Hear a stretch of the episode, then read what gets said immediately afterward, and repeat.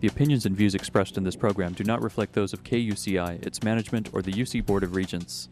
To find out more about this talk show or other talk shows broadcasting on KUCI, log on to our website at kuci.org or check out the latest program guide.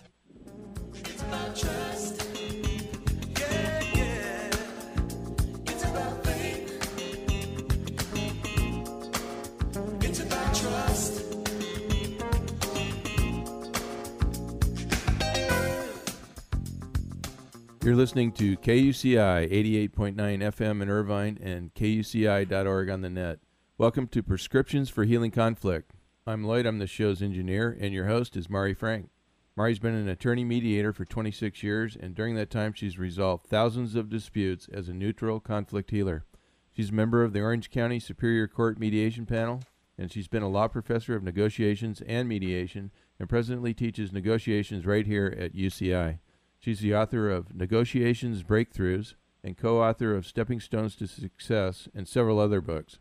To listen to previous interviews, see upcoming guests, download podcasts, and learn more, visit www.conflicthealing.com. So, Mari, what's your show about today? Well, our show is about the anatomy of peace. It's a great book and it's written by the Arbinger Institute. And let me tell you about the general counsel and vice president of the Arbinger Institute. First of all, John Memmott is a retired district court judge and adjunct professor teaching employment law. He joined Arbinger in 2010 as general counsel and is a member and manager of the Institute and Arbinger Conflict Resolution Services LLC, which offers services to legal, judicial, mediation, law enforcement, military, and correctional professionals and organizations. And let me tell you a little bit about the Institute as well. The Arbinger Institute is a worldwide institute that helps corporate and non corporate organizations, families, individuals, and communities to solve the problems that have been created by the pervasive but little known problems of self deception that's the problem of not knowing and resisting the possibility that one even has a problem. And their first book, Leadership and Self Deception, quickly became an international bestseller. And I have their newest book right here in front of me. It's fabulous. It's called The Anatomy of Peace Resolving the Heart of Conflict. And we're so lucky to have John Memmott with us right here today. Thank you so much, Judge, for joining us. Well, thank you, Mari. I'm I'm excited to uh, join you and and uh, have the opportunity to talk a little bit about the Arbinger Institute and some of the things that that it has done. Thank you very much. Well, first, why don't you do that? Why don't you tell us a little bit more about the Arbinger Institute and all the great work that it's doing? Because I found you on the web and I thought I've got to have you guys on here. Well, it, the Arbinger, I have only been with them for uh, since I retired as a judge, although I became aware of their work before and, and worked with them in several projects. And when I retired as a district judge, um, they invited me to join them, and, and so I have. As you indicated, they've done work a- around the world. Um, some of the things that they're involved in, they they do a lot of work with workplace and conflict in the workplace, and so the corporate work that they have done, and that's primarily around um, the first book they wrote, Leadership and Self Deception, is, is really a corporate application of the principles of Arbinger. The Anatomy of Peace is applying it more to families and individuals um, in doing that. And so, and so they work in those two areas primarily. Why don't you tell us a little bit more about that first book, The Leadership and Self Deception?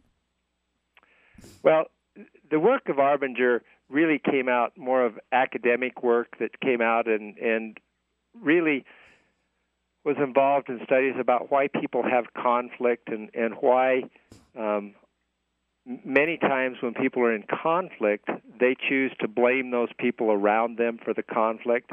When many times a lot of that is a result of their own perceptions and things people do themselves. And so, what Arbinger, the research, um, what they did is is really discover a language and a way to explain to people how you're part of the conflict.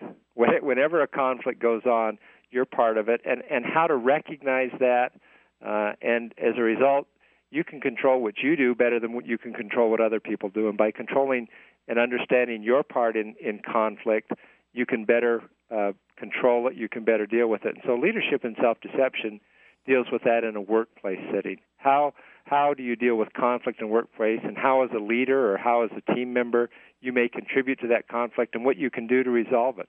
Right. You know, all conflict, they say all conflict starts from within. And if we could deal with that, own, our own conflict, our own. I know there are times, even with myself, you know, when you're trying to make a decision, you even have conflict within yourself of, gee, you know, should I go to this college or should I go to that college?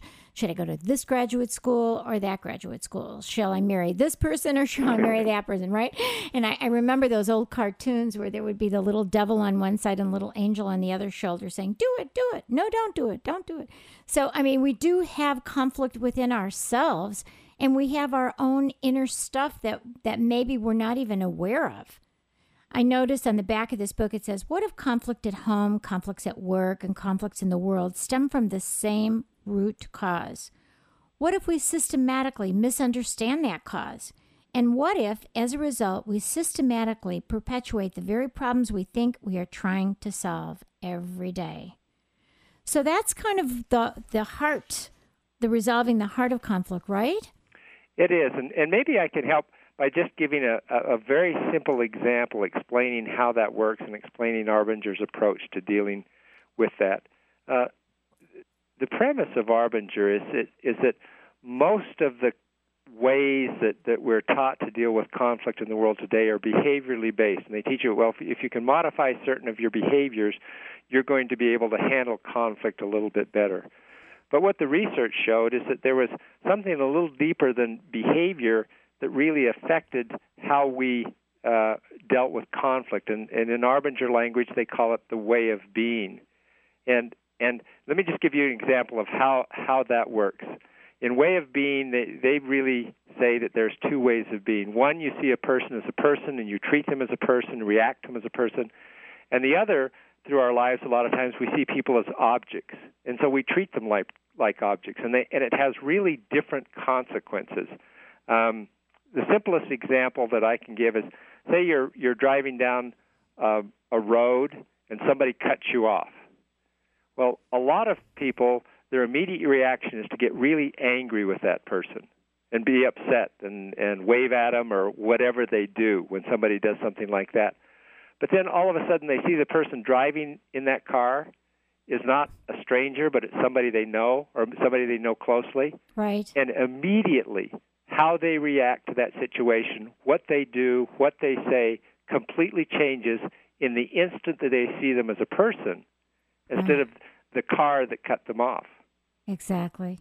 And so and so that fundamental difference of seeing people as people versus seeing people as objects carries over um, all in in many facets of, of our lives. And so Arbinger explores that, helps people to understand how it how it does that. And and what it does is it explains to people that any behavior can be done one of two ways. You can do it seeing a person as a person or seeing a person as an object. For example, every one of us have been complimented and really know it's a genuinely heartfelt compliment. You know, and so the mm-hmm. behavior of complimenting, we feel it and we feel good. But we've also been complimented and know that the person didn't mean it at all. Right. And so and so you can engage in the same behaviors, but you can do it your way of being is going to determine how how that compliment's received or, or what any behavior is received. You know, I, it just comes to my mind. We were recently in Washington, D.C., and we went to the National Holocaust Museum. And what was interesting to me is that people who used to play together and used to be good friends before Hitler came to power and objectified those people, the, mm-hmm. the Jewish people or the or the people who were gypsies or whatever they were that was not the quote Aryan race. Um, I mean, friends, close friends, were suddenly objectified, and then they were looked at as objects, and they were they could kill them and maim them and destroy them and put them in concentration camps and gas them because they no longer saw them as people but you know it was kind of going the opposite from mm-hmm. from being friends and being human and being neighbors and being all this that they suddenly were able to turn them into hate objects, that they weren't really like people. They they were less than the Aryan race. Do you know what I'm saying? No, and, and, and that, that really is a, as a classic example. And, and what Arbinger points out is that we do that not to that extent, but we do something like that every day in our lives. And, and we don't realize it, and that's, and that's what the self deception is. We don't realize we're creating scenarios ourselves in which we see people as an object, and so and so we need a different result. And, and maybe I'll tell you a little short story that, that just exemplifies that too. Great. There's, yeah. Say if a if a husband, a newlywed, you come home and and and uh, you have a new baby, and when you come home late from work one night, your wife is is sound asleep, and as you walk in, you hear the baby crying. Well, the, and your first thought is, you know what? I need to go. That's that's my son or daughter. I need to go help them, but right. you don't. Hmm. Now, the minute you don't help them, how do you start thinking about your wife that's laying there asleep? Right. You... All of a sudden, she's she's not she's she's she's, a bad mother. yeah, she's a bad mother. She's lazy. It's her job. And how do you start thinking about yourself? Well, I've worked hard all day. I've done, and so and so you start making yourself a lot better and them a lot worse. Mm-hmm. And so you you paint a picture that's that's different just because of your decisions. Right. And so Arbinger explores that about how we do that in the workplace, how we do that in our families, how we do that in our communities, how we do that among cultures. I mean, and and helps understand and then a language to to overcome that so that we can recognize that and not do that and so maybe avoid some of the conflicts or some of the reasons for the conflicts that are self-created. Right. So let's let's take that as a great example because we, we know this happens with young families and they're exhausted and all the kinds of conflict that arises. And, you know, I've done plenty of divorce mediation and I know how this kind of stuff arises. So, what would Arbinger say to do in that case? What should, when the husband comes home, what should he stop himself and think then? Well, in, in in an example like that, I think one of the things we would teach people is is the minute you there there are some what they call red flags. And so we teach people to look for red flags. And so one of the red flags is is when you start horribilizing somebody else. Do you make them out all of a sudden to be worse than they are or attribute things to them that that that they are maybe not doing? Or are you making yourself out on the other side of that, are you making yourself out to be better? Or are you drawing lines of what's right or wrong? And so we teach people these red flags that come up to say, wait a minute, this may not be the other person's problem. This may be my problem first. Okay, so it's similar to what I tell my clients to do that when they get upset about something to stop and say so what am i feeling? Why am i feeling this way? To kind of do this self questioning of analyzing what it is that they're really feeling and why they're angry. That's right. Yeah to go through and and then and then the next step after that is then is then to to to see it in in that perspective of, of way you initially saw it, because the initial uh, response of a person, if you hear a baby crying, is to go help the baby and and and to try to go back and see it in that, and then do what you probably should have done in the first place. And if yes. you do that, you avoid conflict and you can move on. Right.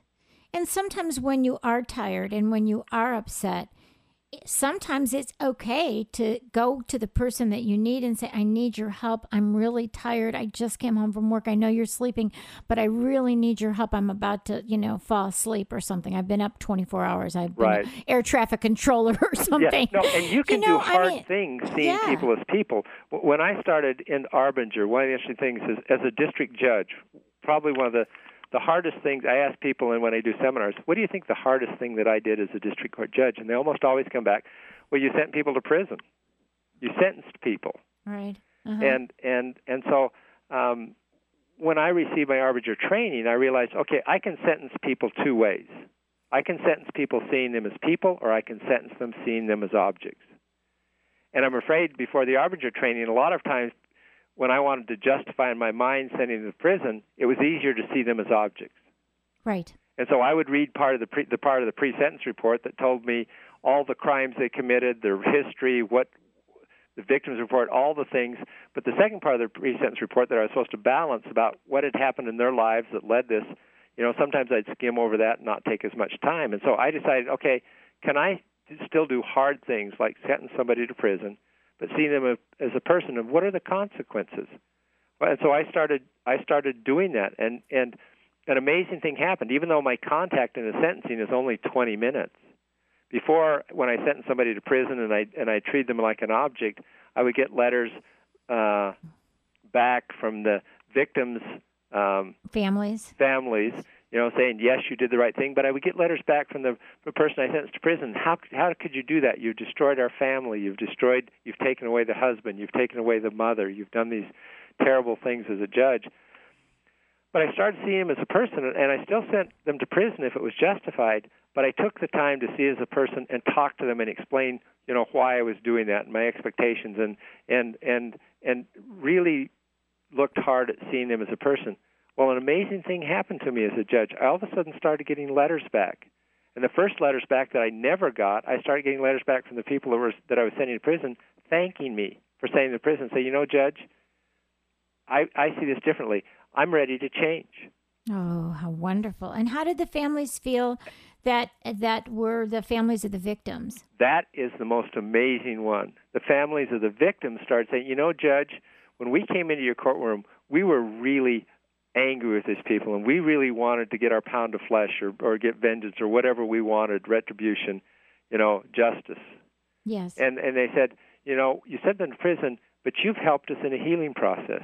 Right. You've helped us start a healing process, so we're not as angry, we're not as upset, and you've helped us get over it. And then I would get letters from their families now saying, you know what, I think you've made a difference in our son or daughter's life, or husband or whatever's life. And and so it was it was amazing the outcome of that of that very simple process as a judge and and and where all this conflict could be carried on to, and then in their own families how this started a healing process even doing something that was very very hard. And and like you I do I do mediations and divorce and that's one of the things I I talk about. And in fact sometimes I suggest and give them a copy of the book when they leave and say maybe you should read this. Yes how uh, beautiful! How beautiful it is for, for you to see these people as as people, and it doesn't mean they shouldn't be accountable for their lives. And I think that's what this is all about. Instead of necessarily blame and guilt and blame and guilt that gets all like a cyclone, more of taking responsibility for one's actions and making amends or ch- making changes and you know reforming your life or just saying i'm sorry even those kinds of mm-hmm. things can be very helpful in those kinds of situations whether it's you know criminal behavior or there's just hurts between people right that's right no and and, and it can and it can make it such a big difference in in helping reduce the conflict and, yes. and helping move towards a peaceful resolution, even in very, like you say, very hard, difficult situations. And I ran a drug court started a drug court here and did the same thing and had the same kind of circumstances in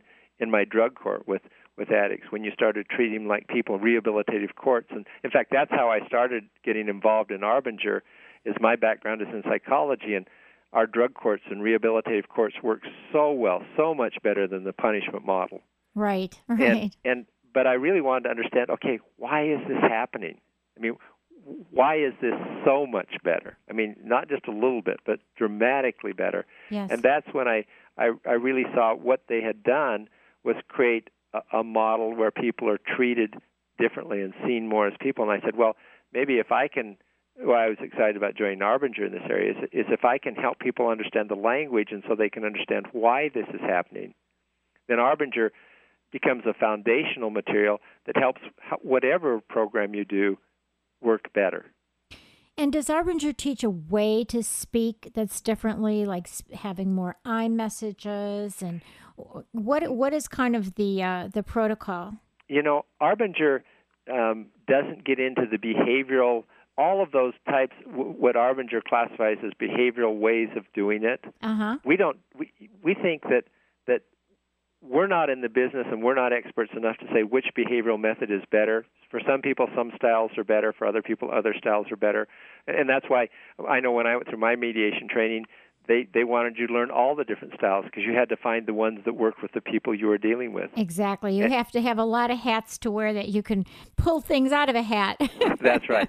And, but what Arbinger teaches is that okay, you have all this bag of behavioral skills that you can use, but but if if you use those behavioral skills and see people as objects while you're a mediator doing this, they're going to see right through it, and they're really not going to work very right, well. Right. It has but, to be genuine. Yeah, and yeah, and genuine. That's and that's the word that we use. You know, you you're genuine in in doing this, but but you can use any number of them. Some will work better than others, but if you if you're genuine, you see a person to a person, they're going to work better. Yes. And one of the things that I, I always find is the most powerful thing that I can do is really listen you know, ask a question and then just stay and be patient and really listen to what people are having to say. Because then, if they're finally heard for the first time, they feel like they're a human. They feel respected. They feel, um, you know, cared about. They feel that you're being uh, authentic if you're really, really listening and hearing them. Do you find that as well? Oh no, that is probably one of the most important keys because because now they know you're seeing him as a person. You count the same as they do. Their their hurts or their interests or their concerns now become your concerns because you're willing to take the time and invest yourself in that. No, that that's a that's a major part of the things that that you go through to help people recognize and see other people as people. When I was a drug court judge, um, that's what one of the responses I got more than any other. You know, this is the first time a judge has ever listened to me. Yes you know and and all of a sudden i'm willing to do things that i was never willing to do because i was going to fight the system before now right. i'm not going to fight the system right right it's like when you listen and you let them know that you that they've been heard by repeating back what they've said or asking them further questions to clarify then they know they're heard and then they're more willing to listen to you absolutely yeah yeah in fact we have in in the book we have a thing called uh, um, a, a peace building pyramid or a yeah. I was just gonna. Pyramid. That's funny. And, I have my and that that's page what open. that addresses. That, yeah. that a lot of times in life, particularly as as parents, and but it spills over to everything. We spend most of our time correcting things when they've gone wrong.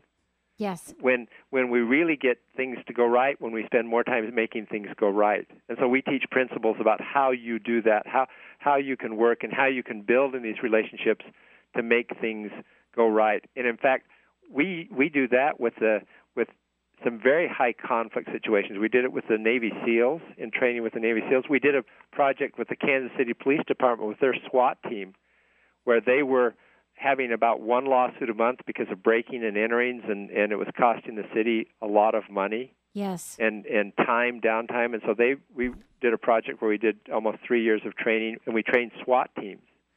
And for the last, I think, 16 months now, They've had no lawsuits. They still break down buildings, they still do it, but their way of being and how they see and treat the people when they do do this has reduced the conflict dramatically. Yes. By applying these principles and so. I, yeah, I love this peacemaking pyramid. It was funny that you said that because I just had that page open on 205. I was looking at where where at the top of the pyramid you you correct, you see things that are wrong. You only focus on what's wrong. And then once you teach and communicate, the you go further down to the pyramid, the, the larger part of the pyramid, and you're helping things to go right and you're getting out of the box and, and obtaining a heart at peace. I love that. A yeah, that's that's the foundational part. If if you don't have that, then then the other things don't work. So. Yes, yes. So, um, what do you tell a little bit about this story because I think that's a, it's great that how this this little story that you use throughout this book, The Anatomy of Peace. Why don't you just kind of talk a, a little bit about that, how it how it uh, how it explains the the the peace that that gets created. Well, in writing The Anatomy of Peace and and and uh, also in Leadership and Self Deception, uh, the authors decided that that they would do it in a storyline um, many of the things in the story are actually true, but but because I'm protecting the identity, uh, right?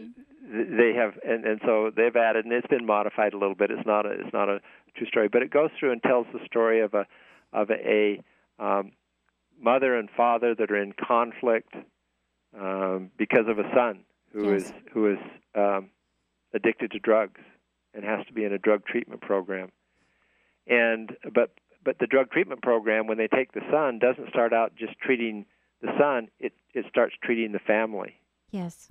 and the mother and father as they go through this, and then all the other people, the similar people that have other children in this, um, are exposed to the Arbinger language and the Arbinger training. And as part of that process, and, and the different stories they tell of these individuals and the things that happen, they realize that their own actions are contributing greatly to the circumstance that they're involved in. And that if they really want their son to heal or a family member to heal, they need to heal too and change. And when one person changes in, in a family situation, the other people have to change. It's just by virtue of the environment that they have to change, right? That's right.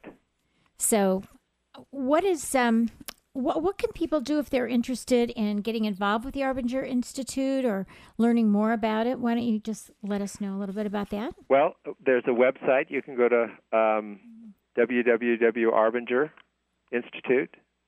Um, you can website. Um, there, uh, if you want more direct information, um, my assistant Kim at arbinger.com. You can email her, and she will send information back and get information back to you. And then you've got the books, The Anatomy Books, of Anatomy Peace. of Peace, Leadership and Self Deception. They're available electronically. They're available in bookstores. Yes, and I love the strategy of peace at the end. It's, it's really wonderful, and and people can get the books. They can see more about it on our website at conflicthealing.com, and at your website as well. And um, they can also can they get some training there as well? Yes, we provide seminars, training. In fact, we're going to do for people that are in in uh, mediation profession, treatment profession. We're doing programs, starting programs with co-parenting and divorce, um, education in the school setting for conflict in schools.